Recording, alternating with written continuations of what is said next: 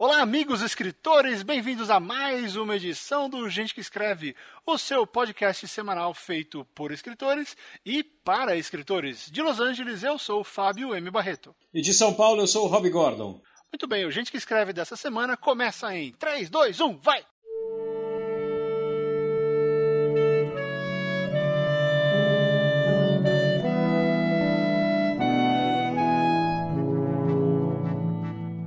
Começando esse programa do Gente que Escreve, vamos abrir com um assunto que é muito importante. Muita gente vem perguntando pra gente sobre isso em e-mails, em comentários, não é, Fábio Barreto? Isso, é dinheiro! Vamos falar sobre como ganhar dinheiro. Não, não, não é. Não, não vamos, senão vai ser o podcast mais curto da, da, da, história do programa, vai ter tipo 10 segundos. Vai ser assim: ganhe na loteria. Porra. É, exatamente. Não escreva. É, case com alguém rico.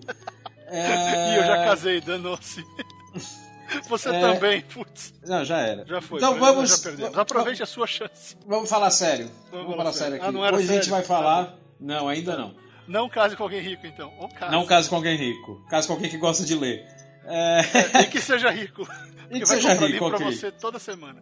Então vamos lá, vamos abrir o programa de hoje falando com um negócio que muita gente vem perguntando pra gente, que é coadjuvantes. A gente já falou sobre herói, a gente falou sobre vilão e vamos falar sobre coadjuvantes que é mais do que um personagem secundário, o coadjuvante é uma grande ferramenta para você dar vida no seu texto. E o grande ponto que o pessoal tem perguntado pra gente sobre coadjuvante é porque todo mundo só fala e, e, e, quase todo, todos os livros, né, a maioria do, do, material que existe por aí que ensina a escrever, que ajuda a escrever, enfim, aqueles sistemas, aquelas técnicas e tal, muita gente só fala de herói, de vilão, só fala dos dois principais, né? Ou fala às vezes do coprotagonista, e o coadjuvante é deixado de lado. E, e ele, e ele é importante, duas coisas que a gente vai falar, acho que são dois temas, né, Rob? Um tema é uh, como montar um coadjuvante legal, por que os coadjuvantes são legais, né? Como fazer um, um, cara que funcione, e o perigo do coadjuvante, que às vezes ele rouba a cena. Ele rouba a cena. Se ele, se ele não roubasse a cena, né? Se isso não fosse algo. Porque isso não necessariamente é um defeito.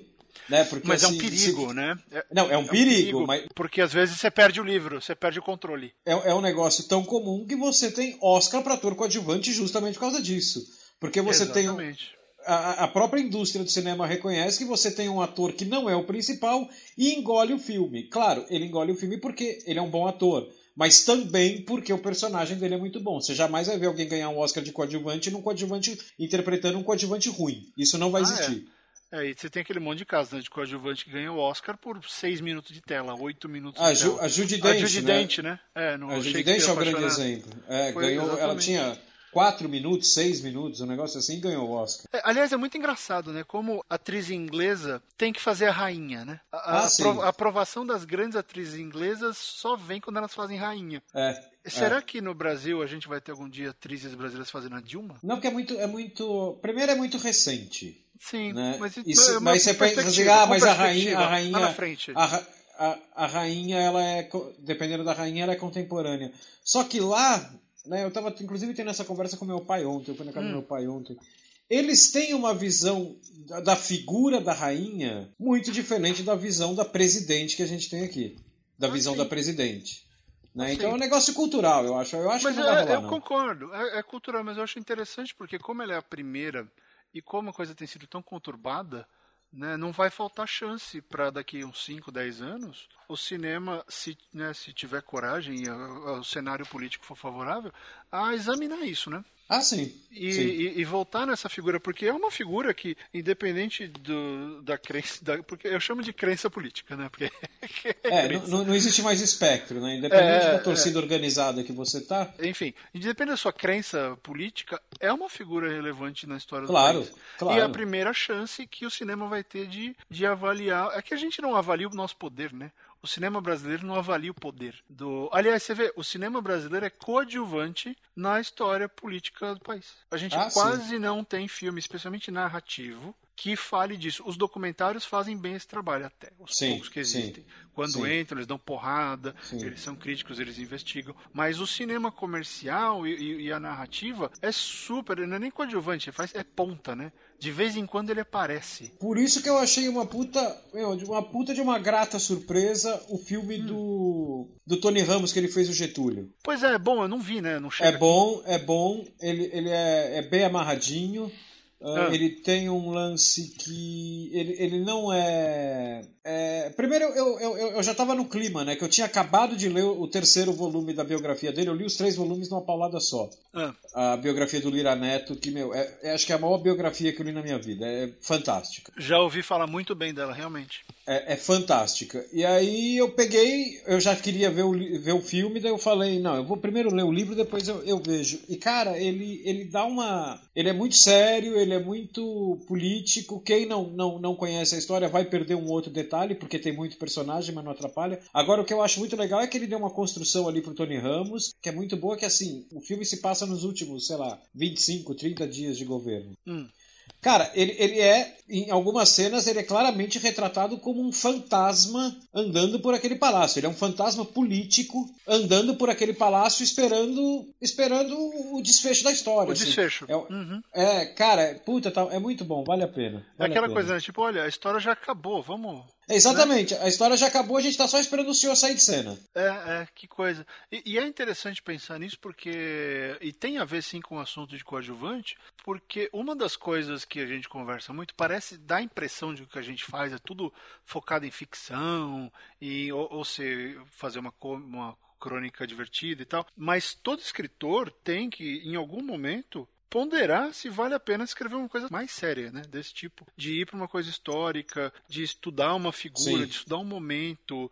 E mesmo que você transforme isso em ficção, você vê, todo mundo fala, mas é o grande mérito do George Martin é ele ter colocado a Guerra das Rosas em ficção. Ele transformou todo aquele conflito Inglaterra e França numa, numa ficção, numa fantasia. Deu uma roupagem nova e, na, na verdade, a gente está vendo uma recriação de um cenário histórico. Por isso que para tanta gente parece tão real, as, as dinâmicas são tão uh, envolventes, porque de fato uma coisa muito parecida com aquilo aconteceu. Claro, não é o objetivo dele, mas foi o estudo, foi o conhecimento de um momento, de um momento histórico relevante que deu origem a um dos maiores sucessos da história da fantasia mundial. Né? Então Sim. é interessante pensar nesse tipo de coisa porque, uh, como eu disse, por fato, do, especialmente o nosso cinema ser um coadjuvante, a nossa literatura não. A nossa literatura dá muita porrada. Tem muito livro bom, tem muito livro de denúncia, tem muito livro histórico, tem ótimas biografias, mas é, o cinema não vai para isso, né? E, e, a, e, e, o autor de, de ficção, ou mesmo de crônica, porque a crônica tem um poder fantástico, né, Rob? Você pode pegar a crônica e, e dar uma cacetada social, sociopolítica fantástica, absurda, e você fez em duas páginas, né? É, então, exatamente. É, é uma porrada que ela não é tão bem dada quanto um livro com a mesma, com a mesma crítica, um livro de 600 páginas. Digamos assim, o livro é um soco. É. Ela é o tapa na cara. É o tapa na cara. Ela e arde. às vezes dói Ela mais, não vai né? doer dois meses, mas arde. Mais arde. arde. Você, vai, você não vai esquecer.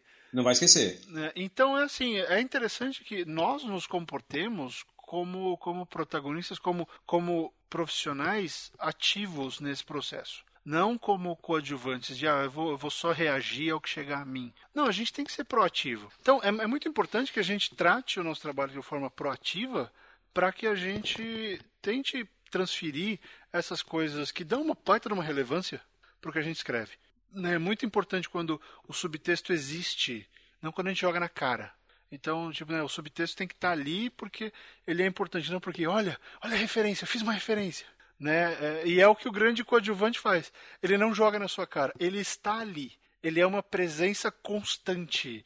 Ele é uma coisa que te faz querer olhar para ele. Você sabe que ele não é o principal, mas você olha para ele. É, cara, eu escrevendo um negócio que eu gosto muito de, de coadjuvante é, é quando eu estou escrevendo comédia, porque normalmente é, eu consigo fazer um coadjuvante que, claro, ele está lá acrescentando para a história e tal, mas eu consigo fazer o coadjuvante que é onde eu jogo nele todas as piadas, sei lá, mais exageradas. As piadas que não cabem no meu personagem, eu crio o, e, e eu sei que elas funcionam, eu crio o coadjuvante para fazer essa situação.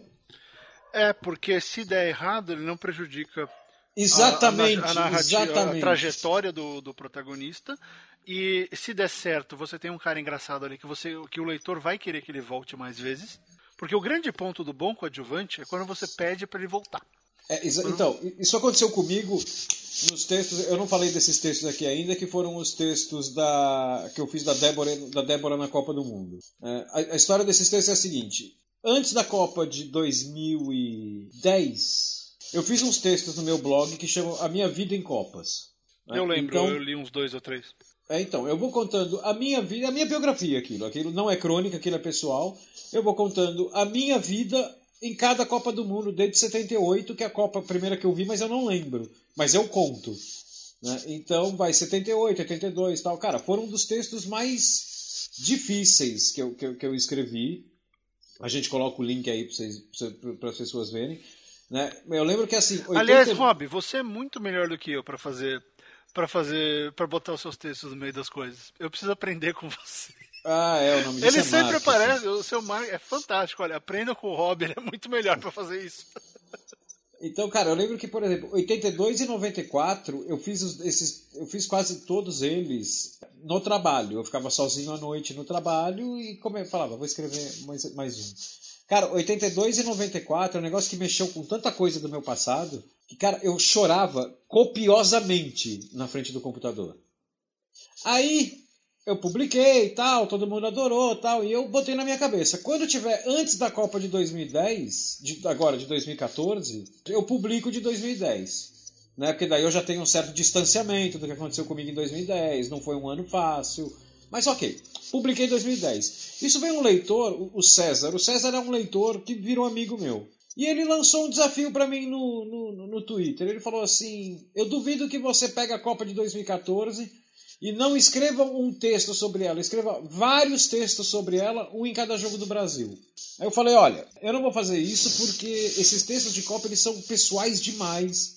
Eu eu, eu, não vou trabalhar esses textos assim. Eu preciso ter um distanciamento da época que eu estou vivendo na Copa do Mundo, porque eu uso ali a Copa do Mundo para dizer o que eu estou vivendo nesses textos. Uhum. Mas o formato de você publicar um texto a cada jogo do Brasil, porra, essa ideia é fantástica. Né? Ele é quase o que eu fiz lá com 24 horas, 24 crônicas, só que é um texto a cada quatro dias e depende do resultado de um jogo. Eu falei, porra, eu vou fazer o seguinte: eu vou criar uma história e eu vou desenvolver que vai se passar na Copa do Mundo e eu vou desenvolver essa história de acordo com cada jogo do Brasil. A regra vai ser a seguinte: o Brasil jogou, ok. O resultado do jogo tem que influenciar, o jogo em si tem que influenciar no, no, nesse capítulo que eu vou escrever, e esse capítulo tem que estar pronto até pelo menos um dia antes do jogo seguinte. E aí eu criei a história Débora e a Copa, né? É, que, que, é como as pessoas chamam. Que era, é, todos os textos eram Débora e o nome do país que o Brasil ia jogar. Débora e o Chile, Débora e a Colômbia. A história é um cara que vai ver um jogo de futebol de Copa do Mundo. É um menino tarado por futebol. Ele vai ver um jogo de futebol na Copa do Mundo no bar, no primeiro texto, contra gosto. Ele não gosta de ver em bar, mas ele vai no bar. Foi o amigo dele que chamou, e aí eu já vou falar do amigo, que é por isso que eu estou contando essa história. E é, lá eu já ia encont... perguntar, você vai chegar em alguma coisa? Vou chegar, vou chegar. E lá ele encontra, ele encontra uma ex-namorada dele, com o namorado dela. Ela tá lá, ele namorou com ela uns anos atrás, nunca mais viu e tá lá a menina com o namorado. E eles começam a meio que, sabe, se olha daqui, se olha dali, o negócio mexe pra caralho com ele, né? Ele sai totalmente balançado. Então é a Copa inteira. Foi uma loucura, cara, porque era a Copa inteira ele tentando reconquistar a mulher e a mulher com o namorado. É, então, porra, cara, no dia do 7 a 1 eu lembro que quando tava 5 a 1 eu já tinha esquecido Copa do Mundo, eu já tava no Twitter xingando todo mundo e tal, todo, todos os jogadores. Né? Mas daí uma hora caiu a ficha, eu falei, cara, o que eu vou fazer com esse jogo? Como é que eu vou contar uma história com esse 7 a 1 Ah, 7 a 1 é fora, né? Não, não, então, daí as pessoas, todo mundo vinha me perguntar no Twitter, o que, que você vai fazer com a Débora? Eu falei, não, eu dou um jeito e tal. E eu dei, ficou, um dos melhores textos que eu já escrevi foi o de 7 a 1 Tá, Agora, e o protagonista, e o coadjuvante? Então, o coadjuvante é o cara que chama ele pra ir no boteco, que é o amigo dele, que tá em todos os jogos junto com ele, que é o cara que faz merda, é o cara que toma todas, é o cara que, que chaveca a torcedora da, sei lá, Eslovênia, que tava lá no canto. Ele é o louco da história, ele é. Ele é, ele, ele, é, ele é o demente da história. E todo né? mundo chama... conhece o louco. Todo mundo tem um louco. Na, é, exatamente, todo mundo tem um amigo louco. O amigo que bebe muito, o amigo que briga, o amigo que grita, né? O, o nome dele é Batata porque eu peguei, eu usei esse universo para homenagear dois livros que eu vi quando que eu li quando eu era adolescente, eu li na escola que eu adorei, que eram era, era de um escritor chamado Álvaro Cardoso Gomes. Um chama Hora do Amor e o outro chama Hora da Luta, que também é esse esquema romance adolescente, eu adoro escrever essas coisas. Então eu usei todos os personagens para homenagear os personagens dele, são personagens meus, mas eu usei os nomes para homenagear os personagens dele. Cara, até hoje as pessoas me pedem a história do Batata. Até hoje. Então, quando chegou a Copa América, quatro, cinco meses atrás, Cara, as pessoas no Twitter para mim, cara, você tem que escrever a história do Batata na Copa América. E, e, e eu falava para as pessoas, eu respondia, o Batata não gosta de futebol. Está claro no primeiro parágrafo das histórias. Não, mas porra, a gente quer ver o Batata na, na, na, na assistindo os jogos da Copa América lá no bar e tal. Não, não, não. Eu não tenho uma história do Batata para contar. O Só batata, que por... o batata era eu, o batata era eu quando eu ia em, em, em festinha com os, com os, amigos da escola ou em bar de axé, essas coisas. Era só por causa da mulher, das mulheres. Mas nenhuma outra razão. É, então, o Batata ele vai assumidamente por causa disso. Então é assim, é? eu não tenho uma história do Batata para contar. Né? Inclusive é. um cara veio, um cara veio perguntar para mim um negócio que eu não lembro agora se era do protagonista ou se era do Batata, e eu não vou falar o nome do protagonista porque essa é uma informação importante. É uma, uma graça que eu fiz no texto. É, o nome é... do protagonista é cético. Porque... Não, o nome do protagonista é. eu tô é, brincando. Deixa não, a graça não, pro texto. É, vou deixar pro texto, exatamente. É. Então, assim, teve um cara que veio perguntar para mim, acho que foi do Batata que o cara veio perguntar. A única coisa que eu não gostei na sua história é que o Batata não tem emprego, né? Você nunca diz com o que, que ele trabalha e ele tem dinheiro para beber e tal. O Batata não precisa ter emprego, o Batata é o Batata. O Batata é o Chandler. O o, Ninguém o sabe o que o Chandler o Batata, faz. O Batata é o Batata. O Batata, ele, cara, ele, ele é quase uma entidade que mora naquele bar. É, né? é. Então, assim, eu não tenho uma história do Batata para contar. Agora, é. se eu tivesse uma história, essa história que eu contei, sem o Batata para contar, eu, tenho, eu tinha a história, mas ela não seria tão boa. O Batata dá o charme, né? Porque às vezes Exatamente. o protagonista, ele, ele, ele, tanto dá o charme quanto ele pode ser contraponto. No meu caso, é, eu, eu tenho o Batata da minha vida, é o padre do Filho do Fim do Mundo. Todo mundo que lê e gosta do livro vem falar: Eu quero mais do padre. Por que, que você não falou mais do padre? Por que, que o padre não aparece mais? Porque o padre era um contraponto em alguns momentos específicos. Eu precisava dele. E, e a galera quer saber do padre. Quer saber o que, que o padre fez na faculdade, como eles conheceram. Quer saber as outras coisas que o padre fez durante o fim do mundo. Querem saber por que, que o padre fez o que ele fez no final. Então, e você concorda que se você tivesse, sei lá, mais três capítulos de padre, talvez ele não fosse tão bom? Pois é, porque aquela coisa do cara pedindo mais, mas você vê, eu é? tenho planos, mas é diferente do Batata, o padre tem história. Então, uma coisa ou outra a mais eu posso, numa eventual nova edição, eu, eu quero dar um pouco mais do, do padre. porque O pessoal viu o valor desse coadjuvante e quer mais dele. porque Diferente do, do Batata, o padre ele não faz muita piada. Ele é jovem e tal, mas ele é um, ele é um cara que ele tem a, né, ele, ele representa a moral. Ele é o padre, ele representa a moral, ele representa, uh, enfim, né, todo o legado. E ele não é um padre radical. Então ele é um cara, imagina, eu e você, só que calhou de ser padre, né? Uhum. E, e o, o, cara ele tem uma, uma moral bem interessante que é próxima, que aliás a moral do padre é muito mais próxima da do leitor em muitos casos do que a moral do que a do repórter, porque o repórter é um débil mental às vezes, ele faz coisas débeis mentais. Uh, o padre não, o padre pensa muito mais do que o repórter. Então ficou interessante porque eu escrevi o suficiente para que o padre fosse interessante, mas não roubasse a cena. Porque isso me assusta muito. Eu, eu, já tive umas duas histórias que o, o coadjuvante roubou a cena, mesmo de se chegar a um ponto, pô, esse coadjuvante é muito mais legal do que o protagonista. E aí você tem um problemão, porque a sua história pode né, seguir dois caminhos distintos. Você pode basicamente sabotar tudo que você escreveu antes porque você mudou o ponto de vista e o seu protagonista se transformou num, num acessório né, para a existência daquele, daquele coadjuvante. Então é interessante pensar no quanto você dá do, do coadjuvante, as horas que ele aparece e, e até onde vale a pena ele ser uma presença constante. Né? Porque tem alguns coadjuvantes, vamos pegar aqui um exemplo. Em Star Wars, o, Triple e o R2 eles são, os coadjuvantes, são coadjuvantes. São eles estão ali o tempo inteiro, mas eles também servem como o alívio cômico, né? Eles estão ali para fazer piada e eles estão ali especialmente o Tripio. É, que é o desesperado, é. é o Tripio ele tem essa função de alívio cômico assumida ali na assumida, na, é, é, é. Na ele está ali para isso, ele está ali para isso. Mas eles são coadjuvantes, eles estão ali. Então, às vezes, você quer que os droids apareçam para você falar, ih, estão atrás dos droids de novo. Se vocês repararam, mas o pessoal passa o filme inteiro atrás deles. É. Né? Inclusive, é o mote, é pegar o R2. E, e eles estão fugindo. Então, aliás, tem muita teoria de que eles são. Tem uma teoria de que eles são os protagonistas. Porque é, então, se o Vader porque... não estivesse atrás deles, não tinha filme. É, não, mas, mas eu chamo, um eles, lance... são, eles são o catalisador, né? Na verdade, não, eles são e, um catalisador. E eles têm um lance que, que o Jorge Lucas ele pegou do, do Fortaleza Escondida, não foi do Kurosawa? Que eles foi, são o fio condutor da história, são eles que estão contando a história.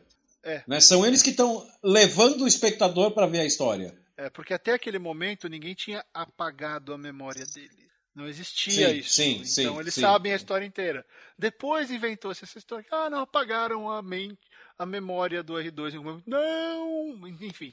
É, mas eles são o fio condutor, especialmente no primeiro filme. E aí, Sim. depois que você constrói os outros personagens, eles viram só ali, né, os sidekicks que estão ali. Então, é interessante olhar. Vamos, vamos falar de alguns, de alguns um, coadjuvantes legais, sem ser só de filme, pra gente poder dar uma, umas ideias. Por exemplo, no Deuses Americanos do New Gaiman, o Shadow é o protagonista. E o, o Quarta-feira, né, ele é. O Wednesday, não sei qual versão você leu, ele é um, um mega coadjuvante.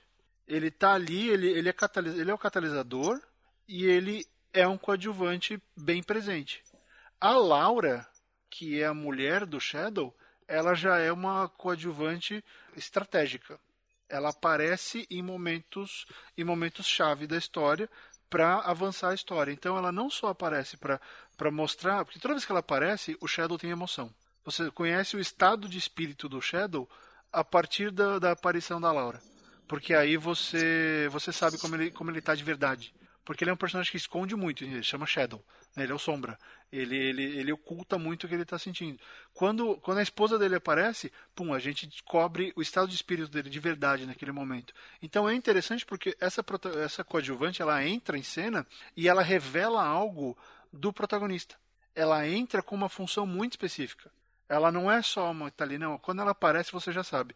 E o Shadow vai chorar ou vai vai estar tá com medo de alguma coisa ou vai querer bater em alguém por causa dela. É, é muito interessante ver como o Gaiman usou isso. Não sei se você chegou a ler, Rob, o Deus Americanos. Não, Deus Americanos não, tá na fila é. dele aqui. Mas Leia, é, é, o, é o melhor do Gaiman para mim, não tem... É, é, o, é considerado o, o Sgt. Peppers dele, né? É, cara, é, é interessante assim, você ver depois de ter lido, eu, eu ainda não li tudo dele, porque tem alguns livros menores que eu realmente. menores, menores de tamanho, é, que eu ainda não consegui comprar é, eu não consegui ler tudo e como eu me recuso a baixar, então quando eu posso adquirir, eu compro. Mas tendo lido quase tudo dele, não tem como. Deus dos Americanos é, é o mais complexo, é o mais abrangente, é o mais transformador, é o, é o mais. Sei lá, é o mais aprumado. O que ele fez aquele livro, e ele mesmo fala, acho que ele não vai conseguir repetir. E ele considera que o Neverwhere, por exemplo, Lugar Nenhum, ele é bom, mas ele é, ele é menor ele é o escopo dele é menor, ele é mais é menos específico. ambicioso, né? Exatamente. O Deus dos Americanos, cara, envolve tanta coisa, envolve tantos conceitos. É uma jornada e é um livro de jornada. É uma jornada tão sério, foi o primeiro o primeiro grande livro na vida que eu li. Eu terminei de falar, eu sou outra pessoa. Eu terminei de ler e falei para mim, eu sou outra pessoa. O que o, o Shadow passa no final do livro é, é um processo que é um processo transformador em várias religiões antigas, como no xamanismo, por exemplo. Então é um momento de transformação, de renascimento, é maravilhoso. E aí, mas tudo isso só existe por quê? Porque a gente tem esse protagonista que é extremamente apoiado por dois coadjuvantes, que é o Wednesday, ou quarta-feira, e a Laura. Sem esses dois, sem esse tripé, olha só, o livro é uma tríade, mas ele precisa dos dois para existir porque ele só existe em função dos dois. É muito bom. Eu, eu, eu tenho aqui um, um, um exemplo que está fresco na minha cabeça. Eu terminei de ler, eu ia até comentar isso num outro podcast. Acho que foi o de terror que a gente fez, no de Halloween, mas acabei esquecendo. Eu li mais uns dois, três meses aí uma trilogia de livro de mortos-vivos é, é, de um, é de um espanhol. Eles saíram aqui no Brasil. Eu esqueci o nome do escritor, é Manel Loureiro, acho. É, não é Manuel, é Manel. E é em primeira pessoa, é como se fosse um, um diário. Né? Então chama. É, aqui no Brasil saíram, eles saíram como Apocalipse Z. Né? Então é Apocalipse Z, Apocalipse Z, A Ira dos Justos, né? o segundo e o terceiro tem subtítulo. E cara, eu, eu acho que o melhor dos três livros é o primeiro. Né? Parece que no segundo, e no, ter, no segundo e no terceiro você vê que em termos de, de escrita mesmo, não de história, de escrita, a coisa começa a perder o fôlego. Né? Então tem capítulos que você. que eu, que eu terminava de ler e falava assim, putz, esse capítulo foi muito ruim, cara, foi muito mal escrito. Rob, mas... eu achei aqui os nomes em inglês, eu não achei em português, mas só para dar referência para o ouvinte. É, Apocalipse Z, The Beginning of the End, que deve ser o começo do fim. Dark é. Days, Dias Sombrios, talvez. Talvez. E The Wrath of the Just, que é a ira, é, a ira dos justos. Esse eu lembro, que é, é o terceiro, a ira dos justos. Então, assim, cara, ele cria um universo muito legal de, de, de, de mortos-vivos e tal. É, é, que ele pega esse tema que é totalmente batido e ele consegue dar um frescor e tal. O primeiro livro eu acho muito bom, o segundo já cai um pouco, o terceiro cai em muitos momentos. Tinha horas que eu virei e falei, porra, é sacanagem, porque no final do primeiro livro eu achei que eu estava lendo uma das coisas mais legais de terror dos últimos anos, que, eu, que caiu na minha mão nos últimos anos. E agora, no final do terceiro livro, eu cheguei à conclusão que a trilogia nada mais, mais é que um guilty pleasure na minha vida. E eu gostei e tal. E, cara, ele tem ali uns dois, três personagens coadjuvantes que eles têm um papel que eu acho muito bem definidos. Um é, é, é o Prichenko, que é um, é, um, é um ucraniano que vira amigo dele e vai com ele. O Prichenko é o seguinte, ele tem uma função ali muito clara. O cara, ele é um, o personagem principal, o narrador, né? Ele é um advogado. Então, assim, é aquilo que a gente conversou no Halloween. Ele não sabe fazer nada, ele não sabe disparar uma arma, ele não sabe fazer porra nenhuma. Uhum. O Prichenko é piloto de no, helicóptero. No, apocalipse zumbi, o advogado é uma das coisas mais inúteis que existe por aí. Exatamente, exatamente. E no final, no terceiro livro, ele acha que eles encontram uma cidade, ele acha até uma, uma, uma função para ele. E claro, com o passar do tempo, a gente está falando de uma história que dura cinco anos, quatro anos, sei lá. Talvez, talvez não seja isso, mas dura meses para mais de ano, dois anos. Né? Claro, ele aprende a atirar, tal. Ah, ele aprende, ele usa muito arpão, porque ele sempre teve barco, isso é legal. Ele fazia mergulho, então ele sabe atirar com arpão. Agora, o Pritchenko é assim: o Pritchenko é um, é um, é um, é um, é um ucraniano com bigodão loiro. Eu lia imaginando alguém que era a cara do Asterix. É a cara do justo, Asterix. Justo. Toda vez que dá um quebra-pau muito foda, o Pritchenko tá ali. Porque o Pritchenko ele foi do exército, ele sabe fazer as coisas, ele sabe desarmar bomba, ele sabe armar bombas, ele sabe fazer emboscada, ele faz, sabe fazer um monte de coisa. Então ele tem um papel muito bem definido. Mas, cara, o grande protagonista, do, desculpa, o grande coadjuvante do livro, que eu acho que ele é brilhante, é o gato dele. Ele tem um gato persa que ele leva aquele gato para cima e pra baixo, chama hum. Lúculo, o gato. Lúculo. Cara, Lúculo. O gato é adorável, né? E assim, os poucos momentos de muita tensão que eu passei lendo aquela porra foi por causa do gato. Porque eu falei, puta, agora o gato vai se fuder, agora o gato vai morrer. Uhum. Né? E, e, não, e ele vai levando o gato, ele sempre dá um jeito de salvar o gato. E o gato tá ali funcionando como uma âncora segurando ele na humanidade. Que ele pode fazer muita merda, ou tem hora que ele vai se entregar, que bate o desespero, e aí ele ele ele, ele para e pensa assim, não, eu, eu tenho um gato e o gato precisa de mim. Hum. Né? E, e, e, o gato, quando o gato aparece, cara, ele, ele, ele é um gato, ele não tem nada de especial, ele é um gato, então assim, tá todo mundo. Ele, ele está, né? Ele é, está. Exatamente, tá todo mundo fudido ali morrendo de medo e o gato brincando, brigando com uma lagartixa no canto. Né? Então, cara, ele consegue usar um gato para humanizar todo o entorno dos personagens. Puta, é muito bom. Muito... Você consideraria o Prichenko o, o, o coadjuvante ou o gato? Então, eu consideraria os dois. Na verdade, são três. Tem eles uma são uma também. Ou eles são uma coisa. O Perchenko e o gato são uma coisa. Que, apare... que se manifesta junta. Não, não. Não, eles são muito bem separados. Hum. Né? Inclusive, chega a determinados momentos que você tem capítulos só dele e do gato, e já com o Perchenko na história. Aí sim, porque tem os. Eu perguntei isso porque tem alguns elementos que, que acontece o seguinte: você tem que saber dissociar o coadjuvante do personagem que dá o um empurrão. Tem personagem que aparece na história, é, dá uma informação nova, ou mata alguém, ou faz alguma coisa que, que avança a trama. Né? Esse é tipo é o personagem catapulta. É o cara que põe lenha na fogueira, né? É, exatamente. Ele chega, faz isso e some. Quer ver um exemplo, embora o filme não seja. uh, nem todo mundo goste, mas pega o Prometheus. Uhum. Lá pro final do Prometheus, na hora que aparece o. que tem aquela revelação de quem era o passageiro extra da nave, aquele é um personagem catapulta. Ele volta, ele faz a história ganhar um novo ritmo e depois ele sai de cena. Sim. Né? É, então, assim, é um personagem que vem com uma, com uma razão muito. Uh, quer ver? Eu acho que num daqueles filmes do Hannibal, é, no terceiro, é, do, é o do Gary Oldman. Que tem Gary o Oldman é, é, é, o que tem o, Giancar é o, o, que tem o Giancarlo Giannini. É, então, pegando a cronologia só Anthony Hopkins, descontando o filme do Michael Mann de, de 86, é o segundo, é o Hannibal. É o Hannibal. É o do Ridley Scott. O... É o do Ridley Scott. É, que tem o Giancarlo Giannini. O Isso. personagem do Giancarlo Giannini, ele é, ele é um coadjuvante que tem essa função. Ele, ele aparece e, e avança. Muda a história e sai. Informação. É, muda a história e sai. Né? E aí volta, muda a história e sai de novo. E até que, né, até que ele tem o desfecho dele. Uh, enfim, ele morre. Uh, é, e de, de maneira fantástica. Aliás, é muito marcante a cena. Mas é interessante ver que esses personagens de catapulta é, é legal eles existirem. E aí eu, vou dar uma dica. A gente está falando tudo isso.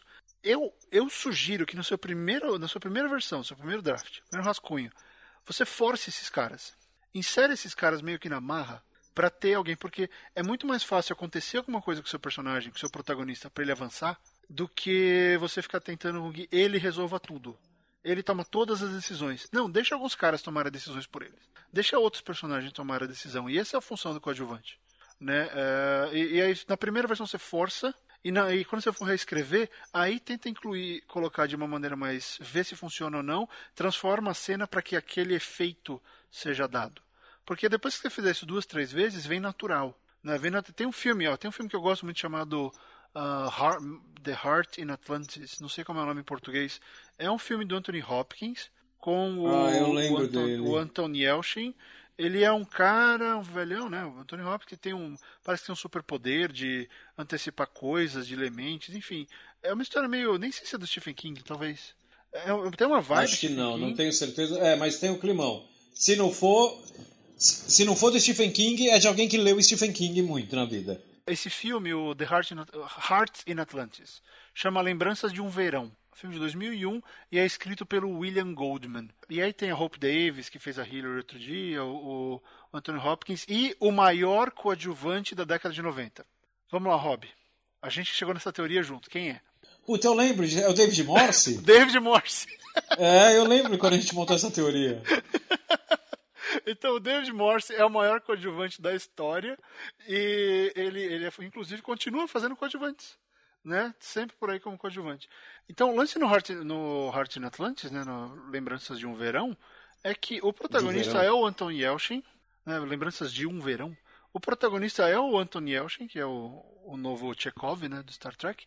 Mas o, o Anthony Hopkins, ele tá ali, às vezes, como co-protagonista e às vezes como coadjuvante ele, ele, é, ele tem as duas funções. Porque ele aparece, ele carrega cenas, porque é, o mistério da história está com ele. Né? Ele sabe, ele sabe a verdade. Ele é o cara que está sendo procurado. Ele é o cara que está transformando a vida desse moleque durante esse verão. Né? Ele é aquela figura do mentor. Então ele é meio Obi-Wan. Né? Ele está ali como, como mentor, como coadjuvante, mas ele também é protagonista porque coisas acontecem com ele. Ele faz parte do plot principal. Só que então quando ele, quando ele normalmente quando ele está sozinho, ele carrega a cena, então ele é o ele é o protagonista. Quando o moleque está sozinho, o Anthony Hopkins acaba virando a ele, ele assume a função de coadjuvante porque a presença dele está sempre ali. O moleque vai pensando, pô, o que vai acontecer com ele? O que ele faria? O que será que ele quis dizer com aquilo? Então, ele é um coadjuvante que vai sempre motivando e empurrando o personagem principal. E isso é muito legal, porque você pode fazer várias coisas com o coadjuvante. Ele, ele pode e deve, quando possível, ser muito versátil. Você pode usar ele de diversas maneiras. Você pode usar ele para ser o alívio cômico, você pode usar ele para ser o, o, catapulta, você pode. E aí eu ia falar do catapulta nesse filme, né? A mãe do moleque, que é a Hope Davis, ela é a catapulta. Toda vez que ela aparece, alguma coisa muda. Ela muda, ela muda o curso ela muda o curso. Ela aparece, é, ela toma uma decisão que normalmente é idiota, e, e aí isso afeta o curso. E aí você vê que os resultados da decisão dela mudam o rumo porque ela é o elemento, olha só, essa coadjuvante, ela é o elemento externo. Ela não entende o que está acontecendo, então quando ela, quando ela entra na dinâmica, ela entra com os dois pés no peito. Não, isso está errado porque é bizarro um, um homem de idade ficando amigo de um menino, de um menininho. Sendo que, enfim, aí tem aquele, não tem nem o subtexto, mas entra mais o, o, preconceito contra esse tipo de esse tipo de relação de amizade, né? Porque tem Sim. alguns diretores que não aceitam que você pode ser amigo. Então, eu lembro de um que para mim ele é um dos melhores coadjuvantes que eu já vi na história da comédia, que é da série da Tina Fey, do Tony Rock. É, aliás, Tina Fey para mim é, é, um dos, é, uma das maiores escritoras de comédia hoje do mundo inteiro. Ela é muito eu boa. Acho, eu acho a Tina Fey ela é brilhante. E na série dela no Third Rock, ela criou aquele personagem que, do, do, do, Tracy Morgan, que na série é o Tracy Jordan, que, cara, ele é o. o quem, quem, não conhece a série, o, o Third Rock é quase que a série que conta como eram os bastidores dela quando ela era roteirista-chefe do Saturday Night Live. Então ela não usa o nome Saturday Night Live, mas ela é roteirista-chefe de um programa de TV. O programa é comprado por uma empresa real, a GE, né, a General Electric. Aqui é dona de muita coisa aqui, que inclusive é, é dona parcial da, da Universal. É sim, que ela tem o conglomerado dela, né? E o, é dona da NBC, é dona da Universal. E aí ela tem o chefe novo dela, que é o, o, Alec Baldwin, que é um cara que até o começo da série eu achava ele um cara, um ator B, né? Cara, nessa série ele tá fantástico. O próprio Seinfeld, ele descreveu essa série uma vez como. que eu achei brilhante. Ele fala assim: Third Rock não é uma série de comédia, ela é uma série de suspense. Porque você fica assistindo o tempo inteiro esperando o Alec Baldwin aparecer. Enfim, e tem o, o, o, o apresentador principal do programa dela, que é o, é, o, é o Tracy Jordan, que é o cara que faz. Aqui, ele, é, ele funciona como uma sátira para todos aqueles grandes astros negros do cinema e da TV, tipo Martin Lawrence, né? Então, assim, ele é. O ele, Chris ele Rock. É o, Chris Rock. Ele é o estereótipo da, da, celebridade louca, da celebridade ensandecida. Eu lembro daquele né? episódio que ele queria fazer o hambúrguer. Era, era hambúrguer com carne. Era carne em cima, carne no meio e carne embaixo. Isso, isso. E ele quer fazer porque. E o legal é que assim, ele é tão bem construído porque assim, se criou desde o começo da série que ele pode fazer o que ele quiser porque ele é rico e famoso. Ele mesmo fala isso. Eu sou rico e famoso, eu posso fazer o que eu quiser. Então, cara, a Tina Fey ela conseguiu com aquele personagem. Ela criou um coadjuvante que para mim ele é o coadjuvante perfeito de comédia. Ele, é, ele é o, o, protótipo do coadjuvante perfeito de comédia, porque qualquer coisa que você fizer ele fazer funciona. Porque ele é, ele é tão fora da realidade que assim, você começa o episódio, é, ela vai gravar o programa. Então, por exemplo, eu vou criar uma cena aqui, talvez tenha tido algo parecido na série, a série tem 10 temporadas, acho, sei lá. Né? Mas ele é o tipo de personagem que assim, se começa o episódio ele ligando para ela e falando: Olha, Liz Lemon, que é o nome dela na série, eu não vou poder participar do programa hoje, que é a gravação é hoje, porque eu estou na Coreia do Norte. Aí ela vira para ele e fala assim: Mas como é que você está na Coreia do Norte se ontem à noite você estava aqui? Então, eu estou na Coreia do Norte e eu não sei como eu cheguei na Coreia do Norte. Cara, se você colocar isso para qualquer personagem de qualquer série, não funciona. Nele funciona.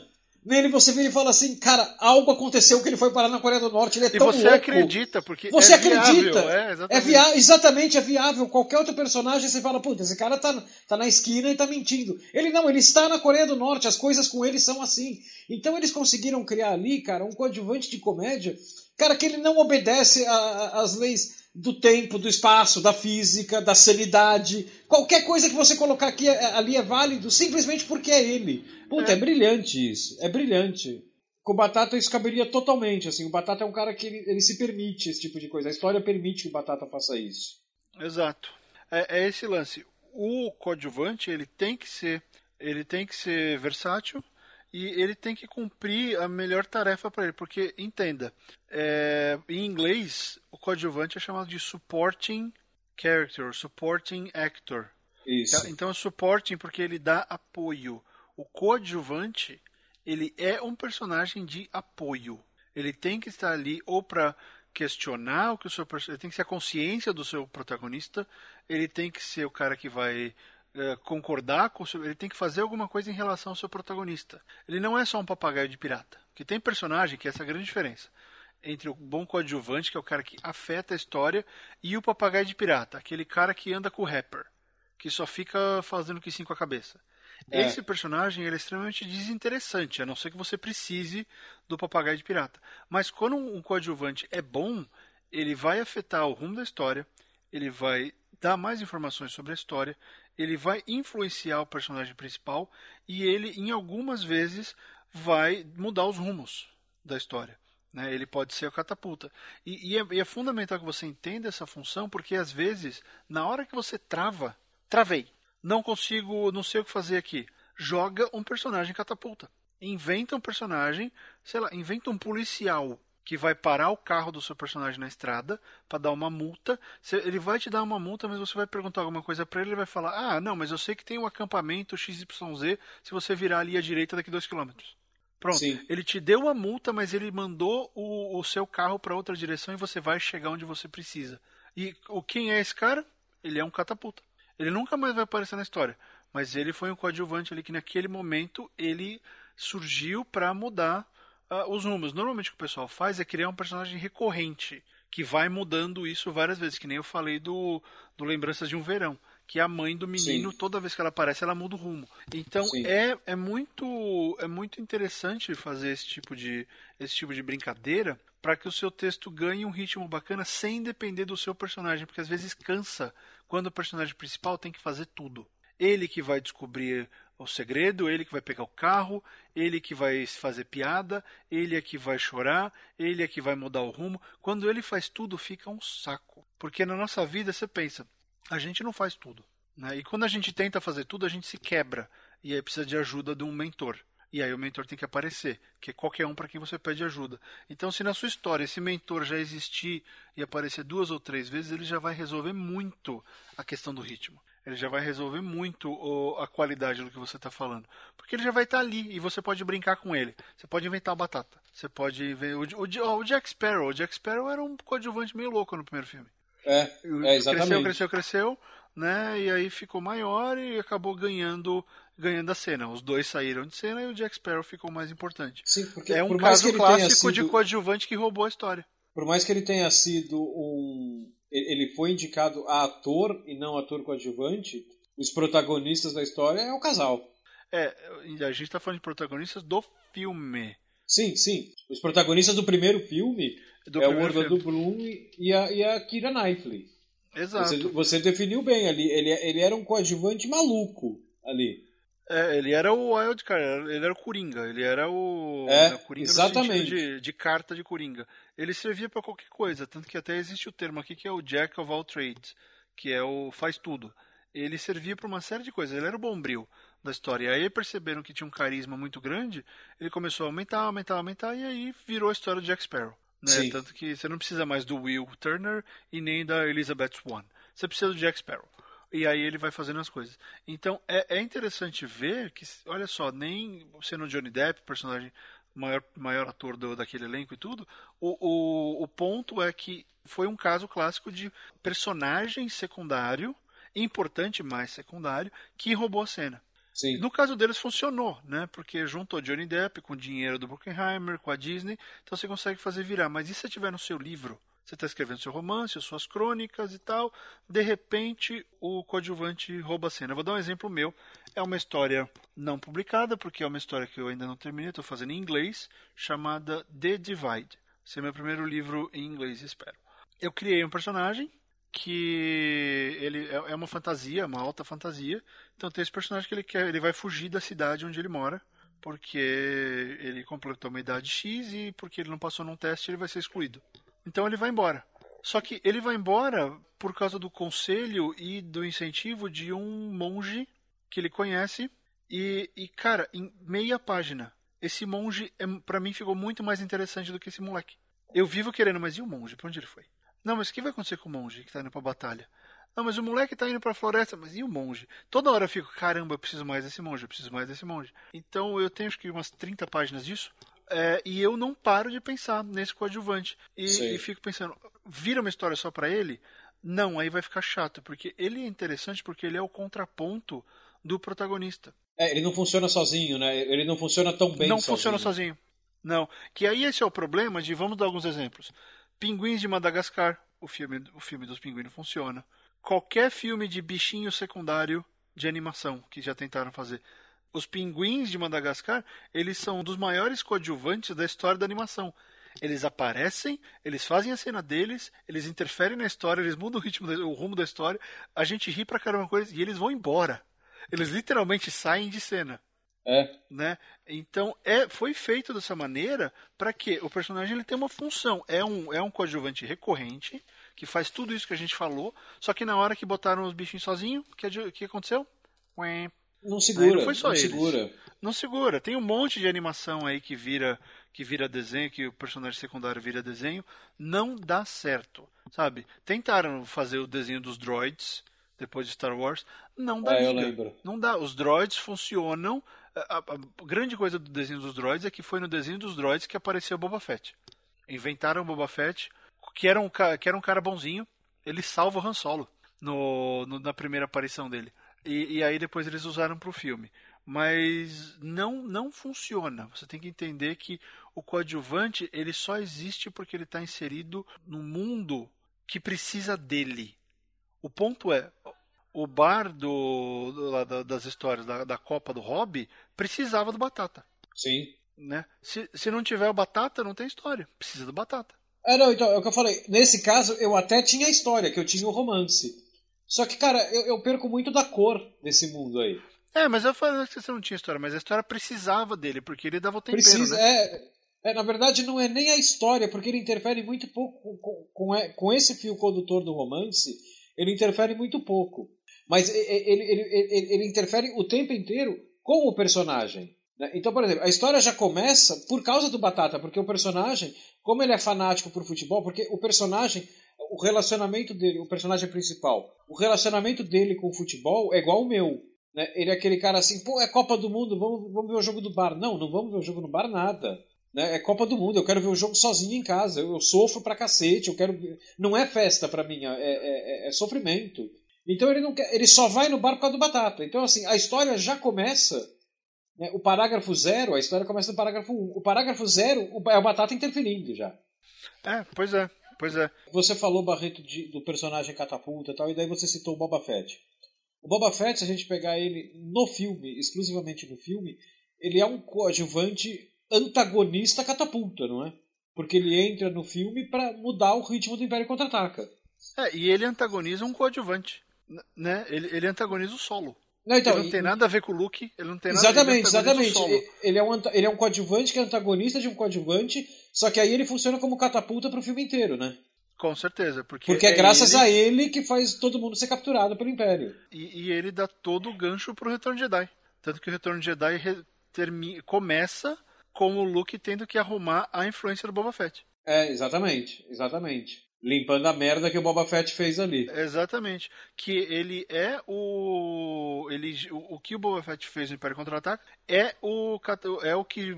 É a primeira, me- os primeiros 40 minutos de Retorno de Jedi. É, é o que torna o Retorno de Jedi necessário. Tem que ir lá e salvar o solo. Se não Sim. for lá e salvar o solo, zicou. E é importante a gente falar uma coisa também que eu já mencionei algumas vezes, que são os riscos, né? O primeiro risco é o seu coadjuvante roubar a história. E aí você pode ter jogado 100 páginas fora, porque você dedicou a um personagem que não é tão, tão envolvente, porque você deixou o outro ser mais legal. Então sempre mede isso. Né? O, o coadjuvante, assim como o vilão, ele só é bom e ele só é válido a partir do momento que a dinâmica dele com o seu protagonista existe. É válida, Sim. é boa e é atraente. Se, se eles começarem a existir sozinhos, você vê tudo isso que a gente falou. Boba Fett só existe por causa do Han Solo. O Batata só existe por causa do, do amigo. O, Anthony Hopkins só existe por causa do moleque. Né? Eles, re- por causa da relação do moleque. Então, o, o, o, no o Tracy Morgan no Third Rock, ele só existe por causa da Tina Fey. Sim. Então todos esses esses coadjuvantes eles são respostas, eles são ah, opções, eles são personagens que surgiram para dar novamente o apoio ao personagem principal. Né? Ele tem que influenciar o personagem principal. Ele pode ter a vida dele, só que ela sempre tudo que o coadjuvante passar tem que influenciar o personagem principal. Que eu acho que é o que acontece com o, o Popichenko lá e o gato. Pirulenko, como é que é o nome do cara? Prichenko. Prichenko, Prichenko e o gato. Prichenko e o gato tem O gato- tem o gato é coisa da humanidade que o gato lembra Lúculo. Então, eles dois pegam e fazem com que o, o protagonista não é o Pritchenko. O protagonista é amigo. É o porradeiro, né? Não, não. O, o porradeiro é o Pritchenko. Então, o, o Pritchenko é o porradeiro amigo do protagonista. Isso, isso. Que é o advogado. Isso, que é o advogado. isso, Então, isso que é o narrador. O Pritchenko e o Lúpulo, eles só existem Lúculo, o na- lúculo. lúculo, lúculo, lúculo, lúculo. Lúpulo é cerveja. Lúpulo. Cerveja, cerveja. Então, o Pritchenko e o Lúculo, eles só existem para cobrir um- uma, uma parcela, alguma, alguma, alguma coisa da, da, da persona do narrador que está sumindo por causa E- do fim do mundo. Então, pelo que o Rob falou, é a humanidade. Né? Então, eles dão humanidade de volta pro narrador. Então, você tem que ver. É, humanidade barra vontade de sobreviver, vai? Os dois sim, são sim. isso. É, eles, eles motivam, eles são um motivador. Isso. né? Eles, eles motivam que o cara continue sendo bonzinho. Vamos pegar o Walking Dead.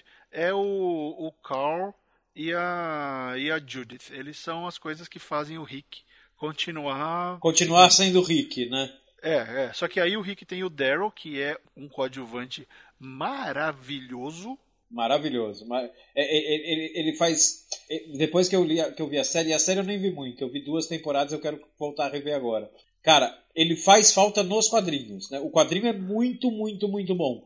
Mas depois Mas que você vê ele na série de TV, você fala, porra, eu, eu queria esse cara aqui nos quadrinhos, porque ele É. não existe no quadrinho, né? Ele é criado pra série. É, exato. Então, o Daryl é um exemplo de, de personagem coadjuvante que avança a história, muda os ritmos, influencia e ele tá lá de apoio. Ele tá lá como um tijolo pro Rick subir em cima. O Rick que chegou nessa na temporada atual, ele não existiria sem o Daryl.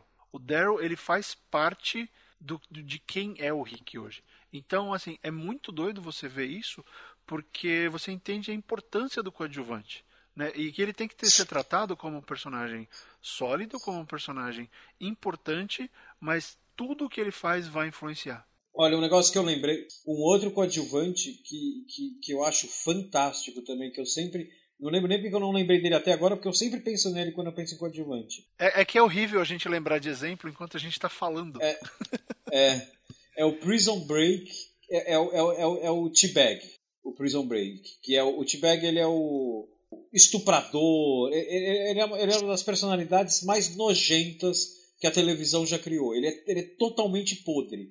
Ele é o estereótipo daquele cara do sul dos Estados Unidos, racista e estuprador e tudo. Cara, a primeira temporada de Prison Break, que pra mim, a primeira temporada ela é brilhante em termos de narração, de desenvolvimento. Cara, pelo menos 30% da primeira temporada, todos os personagens estão. Eles têm que parar o que eles têm que fazer pra limpar alguma coisa que o T-Bag fez. Ele, ele funciona, cara, ele, ele- ele funciona quase como uma bala perdida na primeira temporada. Ele, ele, vai, ele vai indo pra todos os lados e vai fazendo vítimas. Que personagem fudido, cara. Que personagem. Maravilhoso. Ah, T-Bag. pois é, você vai vendo, e, e existem vários, assim, na hora que a gente para para analisar, é que, Ah, como não, eu tem um falei, é muito difícil, é muito difícil a gente parar e, e ficar tentando analis- analisar coisas enquanto a gente grava, porque a gente quer, né, fala, continuar falando, sempre dar coisas para vocês. E tem, às vezes, o coadjuvante é o lugar. Tem um dos livros que eu traduzi recentemente, o The Warriors, do Saul Ulrich, é a cidade, o sistema é o coadjuvante. Porque esse O The Warriors tá do filme? É, o, o livro que inspirou o filme. Então, é, é, pô, foi você que traduziu, eu vi em loja. Foi, fui eu que traduzi. Essa edição É. nova agora aqui. É, é da Dark Side. Parece que ficou bonitona e tal. Não tem na... É engraçado que assim, né? Muita gente achando que é novelização do filme. Não, não, não tem muito a ver, assim, algumas coisas mudaram. Mas eu acho até que é mais interessante do que o filme, como, como história. Mas, mas qual é o original? Que eu não sei. É o filme ou é o livro? O original é o livro, é o livro. É o livro? Eu não sabia. Olha que loucura. Warriors é assim. É um livro escrito com base em, em estudos, em estudos e no trabalho do autor, que ele era social worker, né, assistente social Aham. ah, e filósofo. Então ele trabalhava, vê, né, assistente, assistente social e filósofo, tudo a ver. Na no final da década de 50 e 60, em Nova York. Aí o filme é a releitura disso nos anos 70 Sei. e, e o jogo é tudo isso nos anos 2000. Sim. Então a gente tem aí basicamente o Warriors como fenômeno é, é, um, é uma propriedade que tem seis ou sete décadas. E Não. com uma história que já se provou atemporal, né? E a história que vem que é inspirada numa história grega, grega chamada Anabasis. Então, a história de Warriors, dos Selvagens da Noite, né, é uma história de origem grega que foi filtrada pela realidade socioeconômica de Nova York na década de 50 e 60, que virou filme sob o prisma do final da década de 70 e virou jogo nos anos 2000. Puta, que legal. Cara, é, é, uma, é, um, é um arco tão maluco em termos de relevância social, porque assim, é, é, um, é uma coisa que acontece, esse, essa, esse rito de passagem, essa coisa do. Porque os Warriors eles são mercenários praticamente né, separar para ver, eles têm lá o negócio deles, eles vão fazer o que eles querem, quem contratar e fazer mais sentido, eles vão ajudar, né? Só que aí tem todo o filme tem todo o lance da morte do da morte do acho que é Cyrus, no filme é Cyrus, só é. que no livro é o Ismael. Então, é, as dinâmicas do livro são muito mais interessantes. E não tem aquela abertura de 15 horas, né? A abertura de Warriors parece que ela tem 15 horas de duração. Você não é, para de é. ver gangue aparecendo. Dá no saco. O trem é legal e tudo, mas caramba, para de Chega com essa abertura. O... Você, você citou Warriors como exemplo de um, de um caso. Porque a cidade, os... é, o sistema então... onde eles estão lutando, o sistema que. que porque, só para concluir, o sistema é o problema dos moleques de Warriors. Porque eles são moleques que moram em. Não tinha favela lá, então ele morava, morava no, nos, em, em predinhos de baixa renda, tipo o que era Coab para muita gente quando começou em São Paulo. Uh, morava no. São os projects que eles chamam aqui. Sim, então sim. os moleques moravam em casa que não tinha luz, que não tinha nada, família com 500 irmãos. Uh, não tinham acesso a nada. Qual era a única realidade deles? Era formar essas gangues. E no livro, as gangues são de pivetes mesmo. No, no livro eles são maiores, no filme eles são maiores, né? Já são, já são adultos e tal. E, e, e, o, e no, o, o autor ele fala que no filme nunca poderia existir uma gangue mista. A gangue ou era só de latino, ou só de polaco, sim, ou só de negro. O, o, filme mistura tudo, ficou aquela loucura. Mas no, no livro eles são pivetes mesmo, que têm a chance de dominar a cidade. E, cara, as, as coisas que acontecem ali, o sistema está sempre na cara deles. O sistema se manifesta de todas as formas. Toda vez que o sistema se manifesta, a história muda o ritmo, muda o rumo. Então é com a chegada da polícia, é com o assistente social deles que, que tenta armar uma emboscada, é com o fliperama que não está deixando eles jogarem, é com o, o a velha louca que está no parque. Então toda hora que o adulto, o adulto barra sistema aparece, pum, a história muda. Né? Então tem um coadjuvante uh, oculto aí. Ele se manifesta, mas sem necessariamente ser uh, ter uma presença, né? ser o, o, mesmo cara. É, quem tem um papel parecido é o, o é, o, é o deserto de Lawrence da Arábia. Lawrence da Arábia, Sim, o deserto ele é quase um coadjuvante. Né? Ele vai além de um cenário, ele interfere o tempo inteiro. É, é, exatamente. Então você vê, uh, as coisas-chave aí para o coadjuvante são interferência, mudança de rumos, suporte moral ou, antagonismo, né, ou antagonismo moral e também o, o alívio cômico. Né? O coadjuvante ele pode ser tudo isso. Às vezes tudo isso junto, às vezes só um desses elementos, mas contanto que ele sempre ajude o, o personagem principal, o seu protagonista, a avançar ou tomar uma decisão, ou enfim, mudar alguma coisa na cabeça dele. Então eles são bem, né? Render um programa inteiro porque coadjuvante é muito mais importante do que muita gente acha. Sim, ele não tá lá só para fazer número, né? Exatamente, exatamente. Você vê, quer saber um cara que, que começou meio como coadjuvante e mudou ao longo do filme? O Darth Vader, cara, primeiro Star Wars. Sim. Ele era quase No primeiro um filme ele, é quase um coadjuvante. O Tarkin é o, é o, é vilão. o vilão. do primeiro é. filme. Ele, ele, ele, é o, ele é o henchman ali. Ele é, é um negócio ele, que todo filme do 007 tem. É o vilão, é o Leão Chakra, né? É o capanga. O é. Tarkin manda, o Vader late. Só que aí, tanto que tem uma hora lá, o Tarkin manda ele fazer um negócio, tem um Jacu, no começo do filme, tem um oficialzinho de merda do Império que chega e fala, é, você não vai fazer nada? Deixa comigo. Meio que, que você tá falando comigo, amigo? Nos próximos, é. ninguém chega perto do Vader. É, né? exatamente. Então, o Lucas percebeu que o Vader tinha que assumir aquela posição, especialmente depois que ele matou o Tarkin, mas o Vader começou como coadjuvante ali, tá? Era figura opressiva, e aí virou o Vader, mas no começo ele era nada. Né?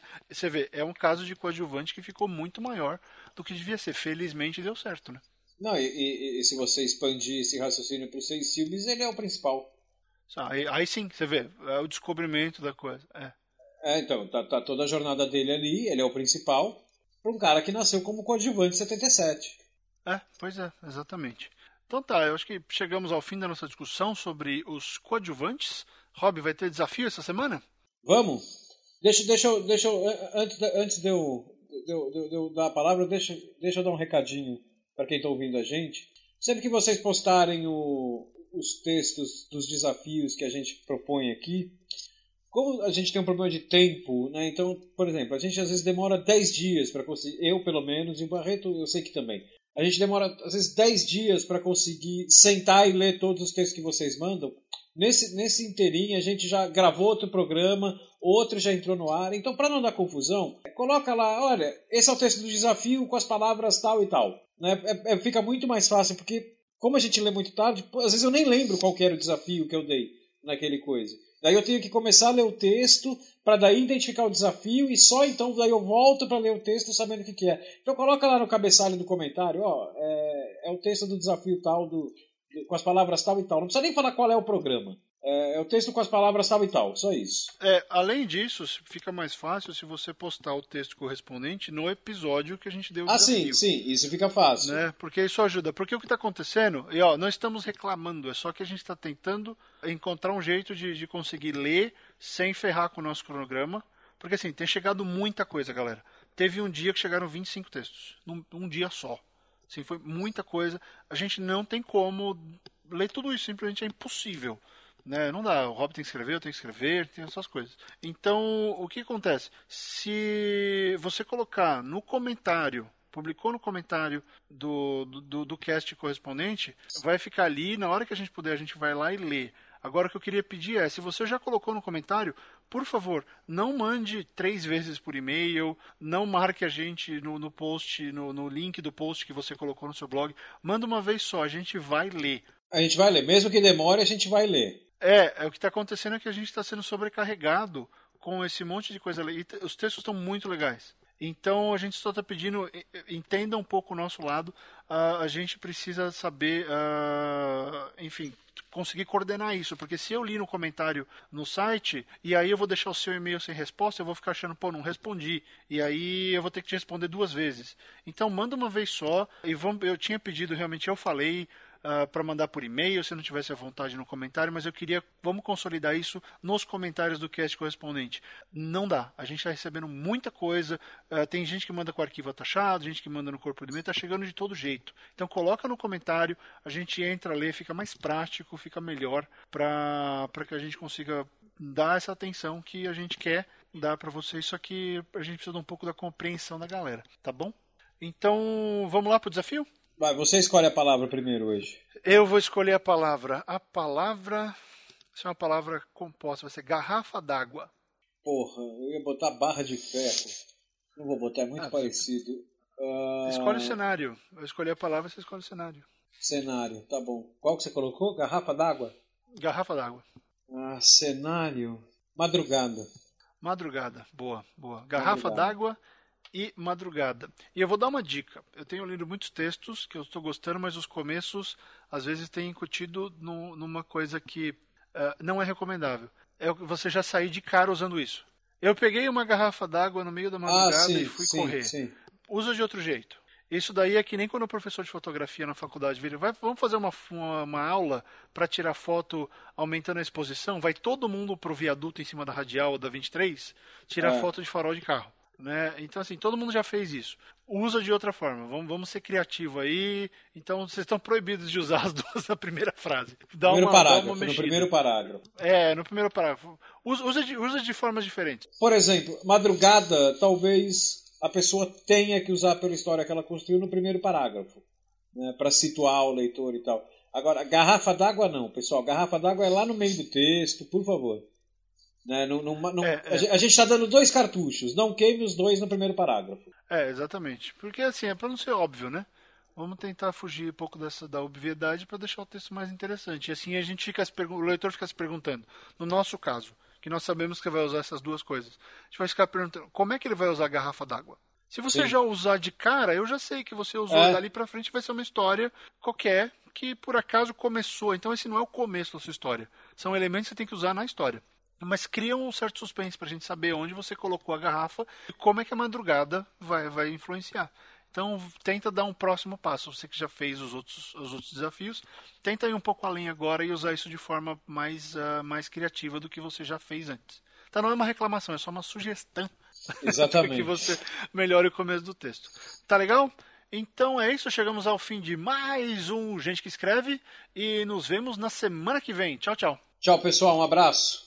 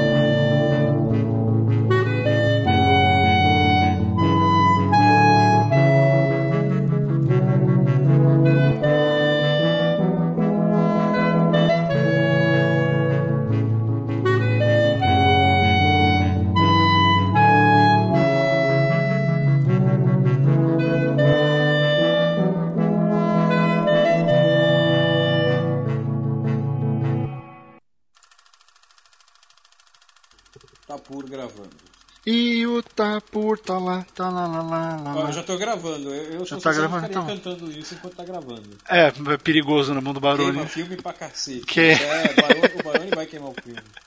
Ele adora. No sentido de, de ir atrás. Peraí, o Eric quer participar do programa. O que foi, Eric? Ele é coadjuvante. Ele é coadjuvante. O, o, não, o Eric ele tá quase roubando a cena aqui com esse sorriso e com a covinha dele. É? Ele não gostou do comentário que eu fiz sobre a covinha. Ele está irritado, eu vou pegar ele no colo. Vem cá, filho. Ah. Vem cá, calma. Vem cá, vem cá, papai. Eric, o que você tem a dizer sobre a situação sociopolítica do Brasil? Alguma coisa? É, ele chorou. Ele chorou. Ele, chorou. ele já sabe. É, ele já é, sabe, tadinho. Essa é a resposta que eu dou, eu choro. E nesse filme, então, o protagonista é, é, é meio que uma, um protagonista Fábio, duplo. Fábio, Oi. Dá uma tá. pausa que tem um, um, cara passando vendendo vassoura aqui e ele vai tocar a campainha. Peraí. Peraí que eu vou lá falar com o cara antes que ele toque. Peraí. Tá bom, vai lá. Fala que não dá pra comprar vassoura.